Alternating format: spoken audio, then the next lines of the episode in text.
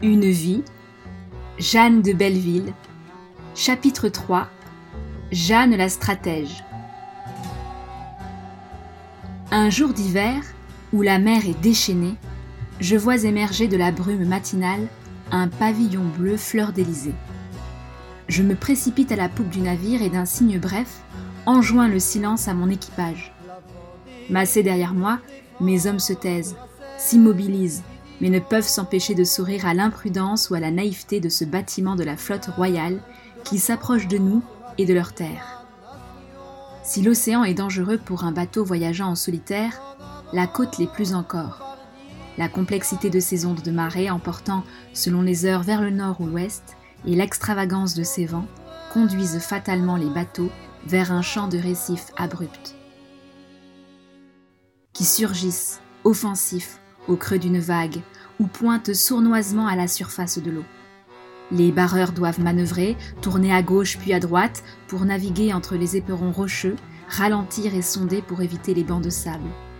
Seul un navigateur aguerri peut affronter les caprices de l'océan. Qu'en est-il du commandant du bâtiment militaire arrivant droit devant? Nous patientons, confiants,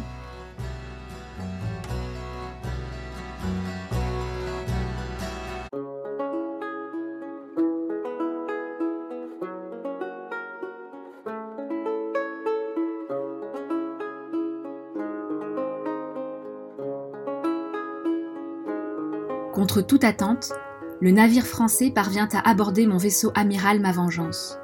Dans la foulée, le bruit des lames s'entrechoque et l'on entend les râles des mourants qui gisent déjà en nombre sur le pont. Je me réfugie dans ma cabine pour rassurer mes deux fils terrorisés. Au dehors, l'ennemi m'assène de me rendre, mais je ne peux livrer mes petits à la barbarie d'une armée qui me traque depuis si longtemps. Alors je dois agir, et vite. Nous ne pouvons pas nous approcher plus encore des côtes au risque de nous échouer sur les récifs, et si nous nous éloignons du bord, nous serons sûrement cernés par d'autres bateaux français. Ni une ni deux, j'ordonne de jeter une chaloupe, mais elle se brise sur les rochers. Il nous en reste une autre. Des hommes parviennent à la mettre à flot et je profite de la pagaille générale pour prendre place avec mes deux fils et quelques hommes. Nous nous laissons dériver, silencieusement sur les eaux glacées et vaporeuses, usées par la fatigue et la défaite. La mer est tellement agitée que nous manquons cent fois de chavirer. À bord, nous n'avons ni eau ni vivres et devons boire l'eau de pluie. Nos forces nous lâchent et nous peinons à manier les lourdes rames. Au bout de quatre jours, mon petit Guillaume, assoiffé et transi de froid, meurt. Son grand frère Olivier, qui lui avait prodigué tant de soins, est traumatisé. Il continue de serrer contre lui ce petit corps sans vie, essayant désespérément de le réchauffer. Au comble du désespoir, je dois jeter Guillaume à la mer. Nous ramons encore deux jours. Au sixième jour de cette effroyable navigation, nous apercevons au loin des côtes.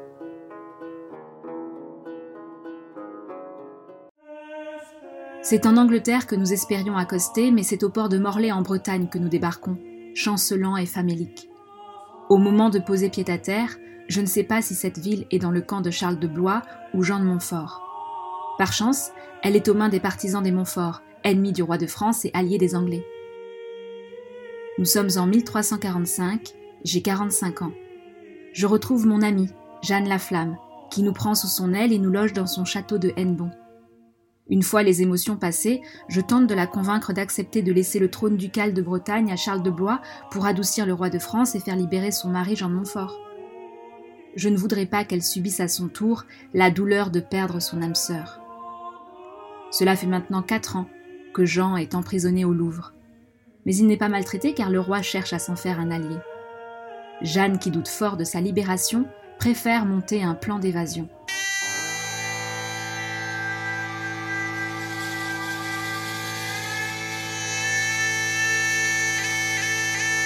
Nous faisons appel à trois chevaliers complices et leur demandons de se rendre à Paris afin de livrer à Jean un costume de marchand qu'il revêtira pour s'enfuir. Mais une fois dans la capitale, nos complices découvrent que l'affaire n'est pas aussi aisée que nous le pensions. En observant les abords du Louvre, les chevaliers se rendent compte que le bâtiment est barricadé et hautement surveillé. Ils se mettent alors en contact avec des Bretons, commerçants en vin, installés à Paris. Ils leur achètent plusieurs caisses de grenache espagnol et décident d'aller au Louvre en se faisant passer pour des fournisseurs en vin. Même si Jean est plutôt bien traité en prison, il doit payer ses repas, donc personne ne s'inquiète de la visite de ses marchands. En plus, les chevaliers offrent quelques bouteilles de grenache espagnol aux gardiens pour détourner leur attention. Arrivé à la cellule de Jean de Montfort, il l'empresse d'enfiler le costume de marchand. Un des preux chevaliers accepte de se sacrifier et prendre la place de Jean en prison. Le 27 mars 1345, Jean et les deux autres chevaliers s'enfuient du Louvre. Plutôt que de nous rejoindre directement à Hennebon, Jean préfère aller en Angleterre pour proposer ses services à l'armée royale et combattre la France. Peu de temps après, Jean débarque à Quimper mais peine à assiéger la ville. Il se résout à nous retrouver à Hennebon, mais il décède en route le 26 septembre 1345.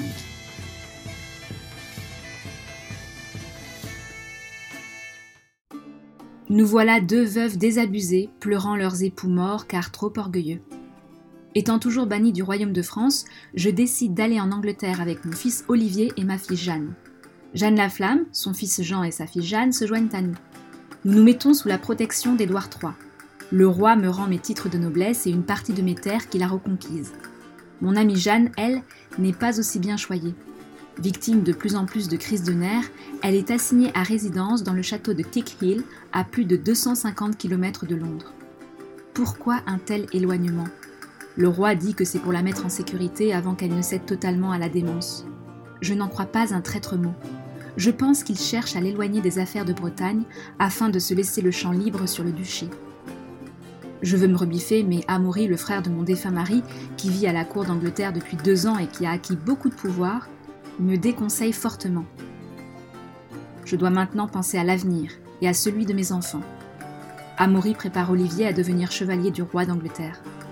Quant à moi, je réfléchis à une nouvelle stratégie pour récupérer le reste de mes biens confisqués par le roi de France.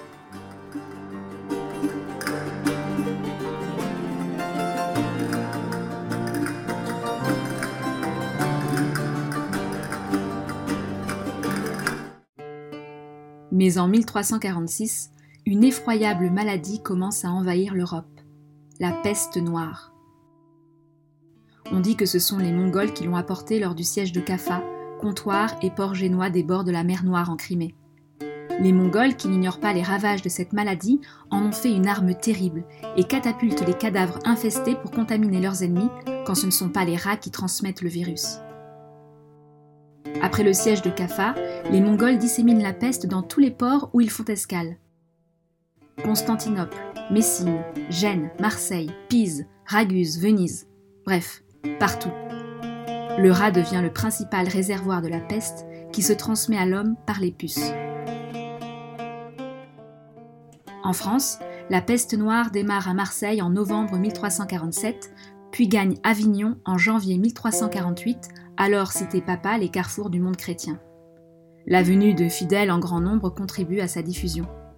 La peste envahit rapidement tout le sud de la France. Quand elle atteint Bordeaux en juin 1348, elle se diffuse en Angleterre à cause du transport maritime. Elle touche Paris le 20 août 1348. En septembre, la peste atteint le Limousin, en octobre le Poitou, fin novembre l'Anjou, puis le nord de la France. En décembre 1348, elle a touché toute l'Europe méridionale, de la Grèce au sud de l'Angleterre. Au début de l'année 1349, l'épidémie s'essouffle, mais elle ressurgit au printemps. En décembre 1349, la peste a traversé presque toute l'Allemagne, le Danemark, l'Angleterre, le Pays de Galles, une bonne partie de l'Irlande et de l'Écosse. Elle continue ensuite sa progression vers l'est et vers le nord de l'Europe en dévastant la Scandinavie en 1350 l'Islande, le Groenland, mais s'arrête aux vastes plaines inhabitées de Russie en 1351. Les pays se ferment, des villes sont épargnées comme Bruges, Milan et Nuremberg, au prix de mesures d'exclusion drastiques. En quatre ans, l'Europe a perdu presque un tiers de sa population. La mort est si présente dans notre quotidien que je m'émeus à peine lorsque j'apprends la mort d'Amaury et celle de mon premier fils Geoffroy, tué le 20 juin 1347, au cours de la bataille de Roche-Derrien, une célèbre bataille de la guerre de Cent Ans. Même si la peste disparaît subitement, nous savons qu'elle peut revenir à tout moment. Difficile de ne pas succomber à une paranoïa collective. Dès que l'un d'entre nous est malade, nous devenons agressifs. Avec des amis, nous nous échangeons toutes sortes de remèdes et succombons presque volontairement au discours des charlatans. C'est la nature de l'homme que de vouloir tout contrôler, en dépit du bon sens. Notre incapacité à anticiper et notre obstination à nous voiler la face compromet des siècles de civilisation. Pourtant, la vérité n'est pas difficile à comprendre. Nous devons désormais vivre avec la maladie, être sur le qui-vive tout en essayant de profiter des bonheurs simples de l'existence. Il faut vivre, sinon c'est toute l'humanité qui périra.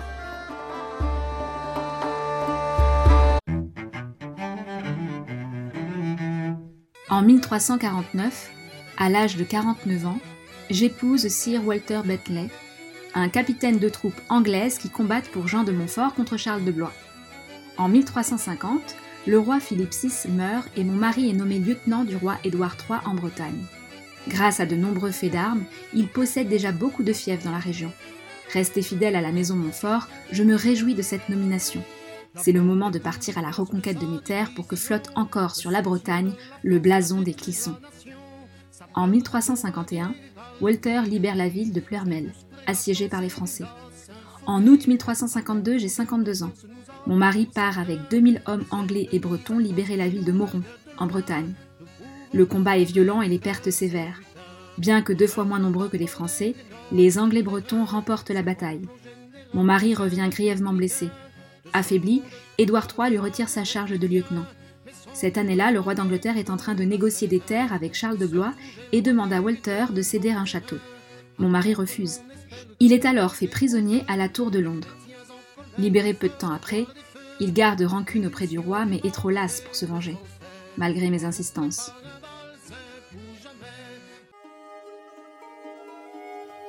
En 1356, j'ai 56 ans. Le roi de France, Jean de Lebon, successeur de Philippe VI, perd la bataille de Poitiers contre le fils d'Édouard III. Les conséquences de cette défaite française sont une aubaine pour la couronne d'Angleterre qui se voit obtenir les plus belles provinces de France. Le roi Édouard III refuse néanmoins la seigneurie de Belleville, mon héritage, en signe de remerciement pour ma bravoure et mes services rendus à l'Angleterre. Un an plus tard, Édouard III offre à mon mari et moi-même la baronnie de la Roche-Moisan, englobant les villes actuelles du pays de l'Orient. Tout commence à rentrer dans l'ordre. Je peux enfin me reposer.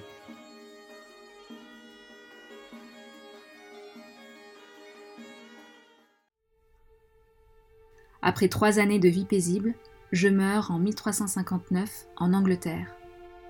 Un an après ma mort, Olivier, mon amour, est réhabilité par le roi de France Jean de Lebon. Mon fils récupère toutes les terres de Belleville et de Clisson et devient Olivier V de Clisson. En 1362, Jean III de Montfort, le fils de mon ami Jeanne la Flamme, est reconnu comme seul duc de Bretagne après avoir écrasé l'armée de Charles de Blois et tué son rival lors de la bataille dorée. Mon fils, Olivier, lui, brouillé avec les Montfort, se met au service des rois de France Charles V, puis Charles VI, avant de devenir connétable de France, comme en avait rêvé son père. Il participera avec le duc de Bretagne Jean IV à l'instauration de l'ordre de l'Hermine, l'un des plus anciens ordres de chevalerie dans lequel sont admis autant d'hommes que de femmes. Je deviens un personnage de fiction célèbre au XIXe siècle, grâce à Émile Péan, poète breton, ami de Victor Hugo, qui en 1868 fait de moi son héroïne dans un poème de 8000 vers. Dès lors, plusieurs romanciers s'emparent de mon histoire. Je suis devenu pirate par amour, mais surtout par soif de justice. J'ai réhabilité la mémoire de mon mari et honoré la devise de sa famille, pour ce qu'il me plaise. Moi qui n'ai jamais aimé les chemins tout tracés, je n'ai pas non plus trahi ma liberté. Et vous? Qu'auriez-vous fait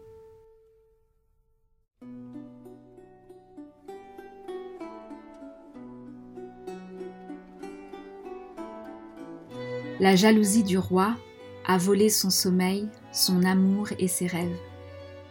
Dans ses veines l'effroi a voilé le soleil, il n'y aura plus de trêve. Que sonne le beffroi, que les rages s'éveillent et s'élèvent les glaives.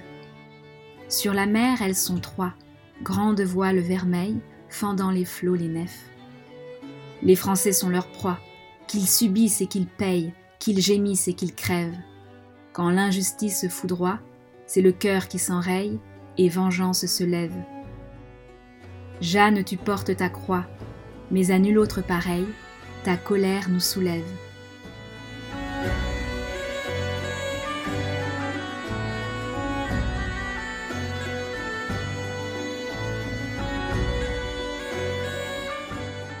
Une vie, Jeanne de Belleville, Jeanne la stratège, fin du chapitre 3.